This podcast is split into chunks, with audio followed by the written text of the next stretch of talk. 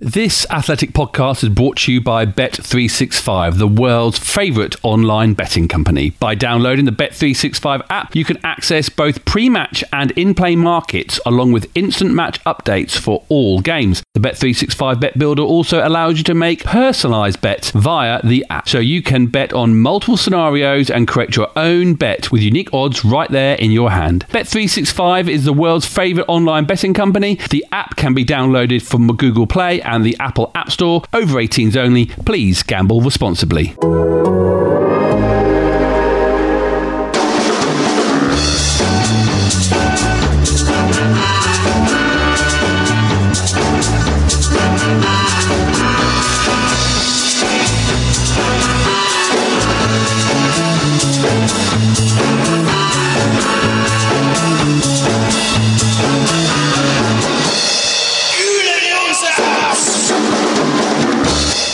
Hello and welcome to From the Rookery End, brought to you by The Athletic. My name is John and with me is Mike. Hello, John. We are here for the preview podcast. Uh, we're going to chat about uh, the upcoming game against Leicester. Uh, we are going to chat to our opposition correspondent, Rob Tanner, the Athletic Leicester City correspondent. So, Mike, the big news the coronavirus. It's not quite everywhere, but the talk is everywhere. So, at the moment, uh, the Watford game is on and uh, we'll all be off to Vicarage Road at half past 12 to see them play Leicester City.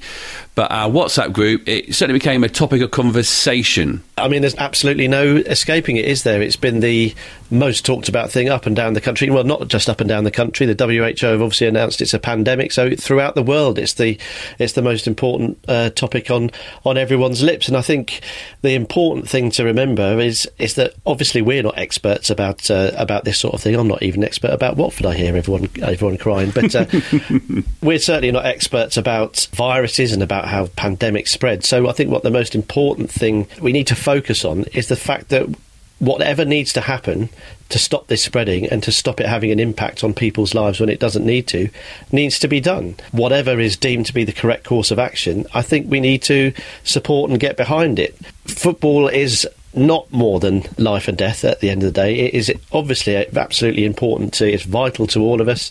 Um, it's a huge part of all of our lives. But we all know people or have people in our family who would potentially be affected by, by this virus, and therefore the most important thing is dealing with it as effectively and quickly as possible. And I think that has to be the first point of call. That has to be the first target for absolutely everyone, whether you're a football supporter, whether you're not a football supporter, whether you're a Watford supporter or a Liverpool supporter. It doesn't matter. The most important thing is to do what's right to stem the spread of this virus and to keep as many people healthy and safe as possible. But the conversation we ended up having, uh, thanks to Geordie for starting this, by the way, uh, was what would you do if the season was cancelled? Um, I know this is a bigger topic of conversation, maybe a bit nearer in Italy, and it, it was a topic of conversation uh, on our WhatsApp group uh, last night. Thanks, Geordie, for starting that, by the way. Uh, and of course, it comes up. There's three options that sort of came out, and, and, we were discussing which one we preferred and which one we would, would be glad or, or not glad to do. First one is to finish the season off behind closed doors. The second one is to stop the season completely and uh, like freeze it and take it for wherever you are in the league at this point, and that's where you finish, or to delay to stop the season and delay the finishing of it until it's we're able to in a few months' time the, the stopping now and it, stop the music and everyone gets off is completely inappropriate for a whole host of reasons. I think it'd be far too complicated um, to. You can you imagine the legal battles? For, quite apart from anything else, Aston Villa have played fewer games than us. So for them to be stuck on the points they are now, when they haven't had the same opportunity to accrue more points than the rest of the division, is is obviously un, unfair on them. I just think there's that is a Pandora's box that, that would just be I'd be absolutely astonished if they, they stop the season now, and that's and that's the, the, the standings where everyone are now stood. I, I, just can't see it. I can't for one minute imagine that to be the case. So I think that leaves us with two. Um, two potentially feasible options. One is to, to play behind closed doors, and the other is to postpone. Now, the, the issue with postponing it is that we all know, and you made the point, John, you know football is far too crammed. The calendar is is too busy. There's no room for error, and is that that leaves a lot to be desired from the football administrators. And I make you right on that point. But if obviously it's postponed, put back, you've got the European Championships coming this summer, which to make matters worse is across multiple European cities. You've got European tournaments, you've got leagues starting at different times, you've got the transfer window to, to consider, you've got when people's contracts start and end, uh, you've got the World Cup uh, next, uh, you know, to, to come as well. So uh, pushing it back it causes so many so many issues. I mean, part of me does think, having said what I said with my initial answer, that the most important thing is to deal with the with the virus, and perhaps the best way of doing that in, and focusing the mind it is just to, to draw a line for now and say right we're, we're putting everything on the shelf. We'll worry about it later because quite frankly everyone in the world has got more important things to worry about and we'll and we'll kick it down the can and see see what happens later down the road. But I just think there's too many vested interests and I think there's too much money. I'm not saying these these are a reason not to do it but I think the reality is UEFA will be lobbying for it not to happen FIFA will be lobbying it for lobbying it for it not to happen. There'll be players who want their who want their, their futures tied up uh, at Watford and of course uh, elsewhere. We'll go on to talk about contracts later. I know, but so I, I just think there's so much so many reasons not to push it down. It's not, they're not right, but I think there's so many powerful voices and so many people and, and, and people with vested interest that will that will potentially make sure that the season isn't postponed, isn't isn't pushed back later down, just because of the, the difficulties, the practicalities, and the logistics involved in that. And and I think personally, the most sensible thing to do, and I know a lot of people don't agree with this. I've had a lot, we've had a lot of pushback in the, in our WhatsApp group alone, which isn't which isn't a, a surprise to me. I, am used, used to getting shouted down by the rest of you. Absolute uh, donuts, but uh, it, it, just play it by but, but, behind closed doors. I think that way you, you, can manage the players, you can manage the, the staff. You know, um, you can test them, and then you can make sure that they, they adhere to protocols. The, the, the, the few amount of people that would be allowed into the ground would also be subject to protocols, and that would get the, the get, that would get the season finished. It would tie up any loose ends because obviously Watford have got a lot of uh, games at home against winnable opposition. Are we giving away our, our, our home advantage? Well, yes. And the other big one um, that was the, the hot topic of conversation amongst us was was the financial impact it would have on not just clubs in the Premier League, and in fact, they're not the ones we worry about, but further down the leagues where um, match day revenue is so so important, and it is, it is at Watford as well. You know, they generate a, a, decent amount of income on a on a daily basis, on a on a weekly basis, on a match day, and they will have budgeted accordingly for that. So you take away the crowd. Um, not only does it take away the spectacle, but perhaps more more importantly, it, it takes away a lot of money for for a, a huge amounts of clubs. So all three answers are, are problematic. That, is that the most sensible answer I've ever given? I think so. I think end? so. I mean, I like to, to, think about it. Like I say, I don't think the, the games are going to be cancelled uh, this week, so we're going to only be left with eight maybe if it's a bit longer, seven games left to go. If you play a Saturday, Tuesday, Saturday, Tuesday, we've done it in three to four weeks. We can catch up. You get rid of an international break, you can make it up another one. You get rid of uh, one of the rounds of the League Cup, there you go, that's another week we've made up. It's easy to make it up on this few games left. This isn't two months. This isn't like you know, fifth half a season left to go. This is only, let's say, eight games left to go, and easily, easily done. But the health of the nation is far more important. A podcast made by Watford fans, fans for Watford fans from the Rookery end. But you did talk about one point there, Mike. You talked about the the fact that contracts, you know, they end in June uh, often before the start of pre-season.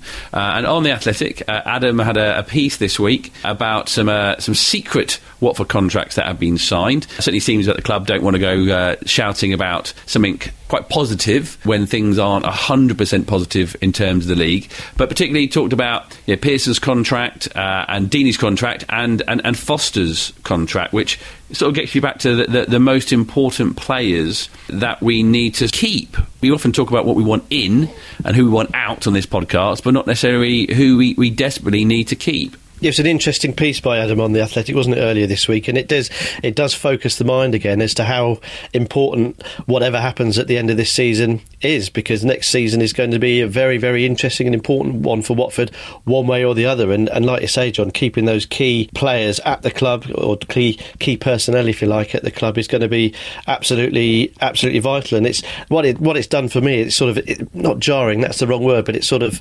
Um, kick-started me back into thinking about other things other than football. I've been so sort of um, trained on what's happening on the pitch and what's happening with other teams and uh, and so on and so forth. Whereas actually, and, and, you forget all the other work that's going on at the uh, on at the football club behind the scenes. So it's a timely article by Adam, I think, to to look at this. And I think the one that really stands out, which might might surprise you, I think obviously Nigel Pearson's future is, is important, and that of Troy is, is absolutely vital as well. But it's it looks like Adams reporting that, that Ben Foster's been offered uh, an extra year's contract with an option for another year which I think is you know two years for, for Ben Foster, who is is not showing any signs of sl- slowing down. But I think that's that shows the the importance that he has to, to Watford, doesn't it? And how important he's been to, to Watford this season. You can argue all you like about the defensive um, mistakes we've made throughout the season, but what we can say with, with certainty is that without Ben Foster, we'd have been in a in a lot more uh, dire straits than, than we are now. So really pleased to see that uh, it looks like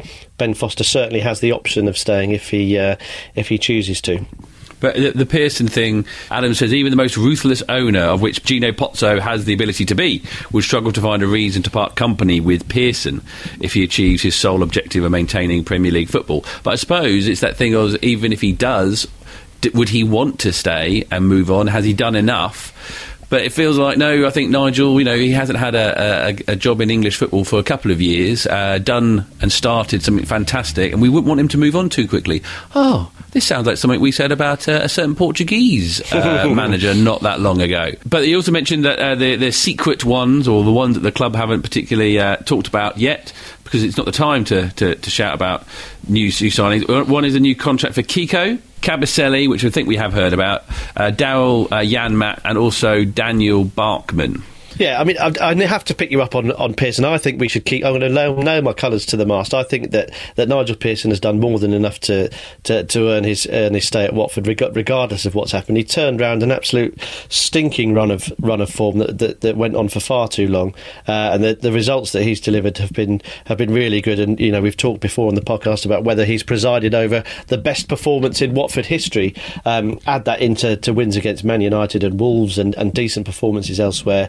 The the way he carries himself, which I think we know is important to, to Watford, how he handles himself in the media, I think has been a, a breath of fresh air for us as Watford supporters to hear that, you know, clear, concise, and and honest and authentic um, feedback from him. So I'd be very, very disappointed if whether we stay up, whether we go down, whether Nigel Pearson didn't stay at the club. Obviously, he may well have done enough to to, to earn uh, the admiring glances from other other clubs. So we'll have to wait and see. But yeah, those four an interesting an interesting uh, quartet. Kiko, I think, has obviously struggled with injuries, as has Daryl Janmaat. So it's nice for them to. It, it, looks like they're going to be rewarded with, with contract extensions. I think Janmaat has been has had a tough time of it, hasn't he? He's been in and out of favour, as has Kiko, I suppose. Really, since he arrived, none of them have had a, a real concerted run, but both have shown how valuable they are, um, and and are both exciting exciting players down that right side. And I think it's it's right that we reward those with, with contracts. Christian Kabasele, I maintain, is a is a magnificent uh, centre back.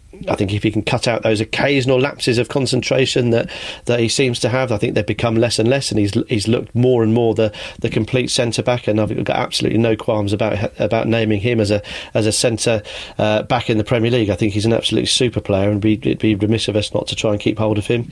And, and Daniel Bachmann, I think the, the goalkeeping issue is, is one that's interesting and has raised a few eyebrows this year because when it was announced that, that Heurelho Gomes, we love him all, we don't need to go back over that. I think he's a great guy to have around the, the club, have we seen, and he's probably doing great work with uh, Pedro. How I wonder if he might come in against Leicester, by the way, but I wonder if he might have a, a role to play this weekend. So he's obviously doing a role, a sort of player liaison role with the with guys like uh, Pedro. But I was surprised that neither Daniel Bachmann or Pontus Dahlberg weren't ratcheted up the um, up the list a little bit more. So the way Watford have treated Bachmann, who who I think had a decent. He was at Kilmarnock, wasn't he? He was on loan, and I think they spoke very highly of him there. And I thought he might come in as as number two. So they looks like they might be recognising him as, as one for the future, and, and and may well have promised him number two next season. So yeah, fascinating to be reminded by this piece that all this work has to still go on. All we have to do as supporters is worry about the results what's going on at the club is there's so many other stuff. You know, we've mentioned the coronavirus,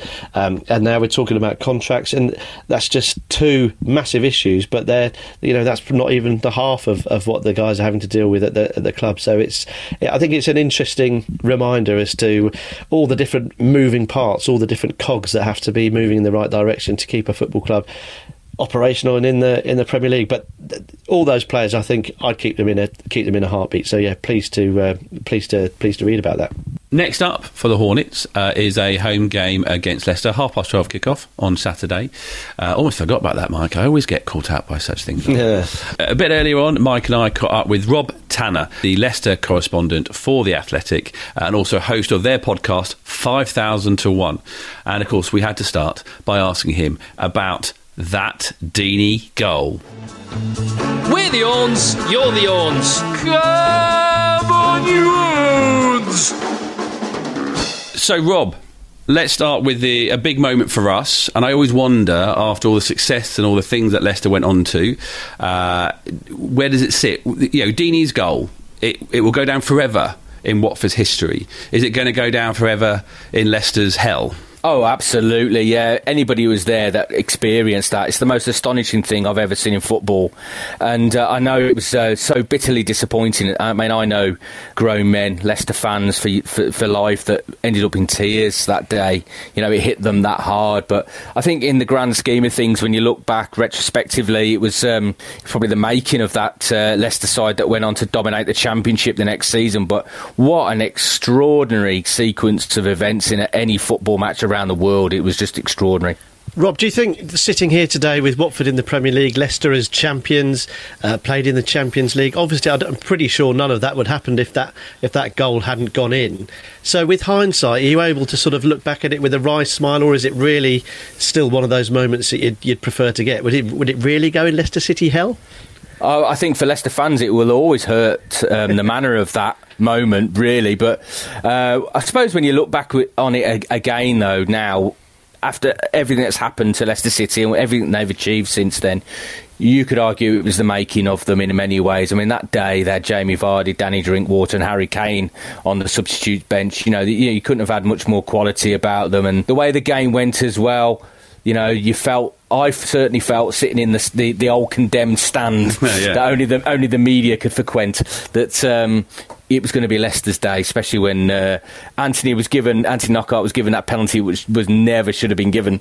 Uh, but then you know, a few seconds later, go at the other end, and it's Troy Deeney the man that Leicester have loved to have signed in you know in the past that um, delivered the killer blow and what incredible scenes! I think Gianfranco Zola that must be the pinnacle of his managerial career because there hasn't been too many highlights since, has there? No, not at all. But so so that that that moment there, you sort of said about about you know wanting to sign Troy. That was you know we're not we're not journalists and stuff. We hear rumours. Was that a strong one then? Did did Leicester want him? Yeah, they'd been looking at him for a number of years. They were looking for that sort of target man um, figure, and, and actually, it was um, the season after they won the, the title that they really pushed for him, and they made several bids for him. And uh, uh, Troy got a new contract out of that, and uh, uh but Watford stood uh, firm on you know the fact that they weren't going to sell their talisman at the time because he was such an important player for them, and they went off and signed Islam Slimani. And uh, in hindsight, well, that was a bit of a you know a bit of a rum deal for them, really. I mean, if they'd got Troy Deeney, then who knows what they could have achieved in the uh, the se- subsequent se- season. But um, they got Slimani in, and it didn't really qu- quite work out. But it, that that interest was very very genuine lots of links, Rob, between that, that Leicester side and, and Watford. Obviously, I remember uh, a rather confused-looking Lloyd Dyer sat on the uh, sat on the bench. He ended up at Watford and didn't do very well. And and of course, uh, Nigel Pearson and, and, and, Craig Shakespeare went on to have an incredible time at um, at the King Power. Are you surprised at how things are, are turning out for, for Nigel and Craig Shakespeare at, at Watford? I can't say I'm surprised at all because that's the perfect scenario for him to go in there. You know, a side, a squad that is obviously underperforming that just needs motivating and organising, and obviously it's not that it was never the the the, the move that you would have predicted for Watford's board. Uh, if you look at their managerial interchanges over the years, they've um, they've really booked the trend in terms of uh, this idea that stability is is needed for success because they've changed managers so frequently, but still done very, very well relatively. Um, but they were really in the mire. And um, having you know experienced Nigel over two spells at Leicester, I know what he can do. I can I know that he can galvanise players. He can get them motivated, get them playing for him, uh, get them organised, and he, he, simplifies the game plan as well, which I think is really key. So they go out every game knowing exactly what is required from them on that day, and Troy Deeney's playing a pivotal role in that as well because the game plan is simple for them. It's interesting you mentioned Rob that Watford are, are obviously underperforming. With that in with that in mind, what's the view a amongst the, the Leicester supporters and and b in the uh, in the Leicester City camp ahead of the of the weekend? How are they how will they approach this game? Because it's it's quite an important one for, for Leicester as well, isn't it? Exactly. You know, we get into the business end of the season where, you know, obviously Watford need the uh, points for survival and Leicester need the points to secure that Champions League spot. And uh, I think they would have looked at that performance against Liverpool, the only sides who beat Liverpool in the league this season. They will not underestimate this Watford side. They will know they're going to be in for a real scrap at the weekend. You know, they've got to be well drilled, well organised. They've got to believe in what they're doing as well because Brendan likes them to play a certain way, and I know Nigel's sides will try and disrupt that uh, from the front to the back. So it's going to be um, a keenly contested game. There's been mixed results at uh, Vicarage Road over the years.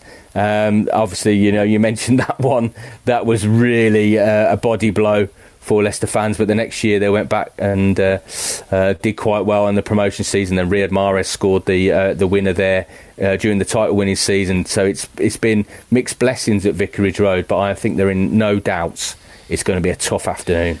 And uh, I read with interest, Rob, your piece on the Athletic about a Leicester's blip. You described it I think it's since December time, wasn't it? Really, where where uh, performances altered a little bit and, and weren't going quite as well as, as you'd hoped. Thumping win against against Villa last time out. Would you say the blip is over, or is there still a little bit of doubt there? Oh no, I think um, you couldn't say it's completely over. You know, you've got to back that sort of performance and result up.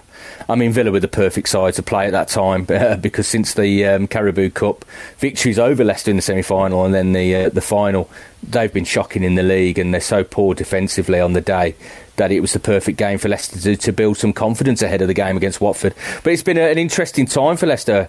Um, the first half of the season was fantastic. I mean, the, the, incredible run they went on, Vardy's goal spree as well. But then they lost Vardy to three niggling injuries since the new year. He's been back and forth, but not been the same player.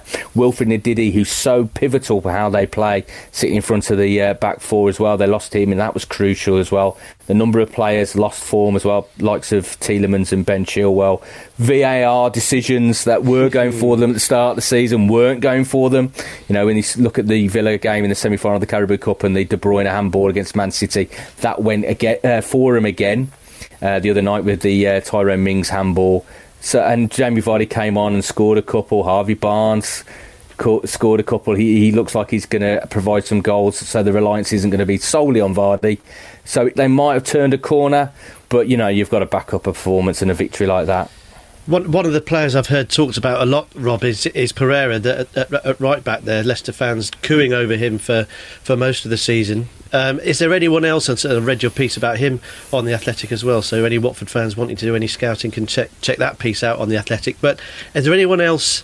We all know about Jamie Vardy. We know about some of the other chaps you've mentioned. But there are any, any other players that, that Watford fans should be aware of um, going into this weekend to, to keep an eye on. Um, well, obviously, the, the, the, tried and trusted uh, core of that team is Jonny Evans, Ndidi, and Vardy. But um, I think Harvey Barnes' form, obviously, they're going to look at him because he will attack the fullback. Um, he's got no fear for a youngster. But a, a, young lad that came in for Ben Chilwell, who was injured um, the other night, is James Justin. Now you haven't seen him. He's only made two appearances in the Premier League. He was. We know excellent. where he's from, though, Rob. Unfortunately, well, yeah, from Luton, and um, I, I actually covered He's returned to Luton with Leicester in the Carabao Cup and sat next to his dad uh, as he came uh, uh, revisited his former club and scored that night. And that was quite an emotional thing for his dad. His dad was in tears watching that. But uh, he played ever so well at left back the other night, and he's a, a right-footed player as well. But he's used to playing left back. Because he's done that a number of times at Luton. I think he might retain his place at uh, Vicarage Road, and I think um, he'll be an interesting one to watch on the day. And he'll, if that's the case, he'll come up against Ismaila Sarr. Rob, are there any? Um, if you were going to handle the the, um, the the team talk ahead of the game, are there any Watford players that you'd tell uh, the Leicester players to look out for? It's the collective you've got to watch out for because their spirit is so high. This is a typical Nigel Pearson side now.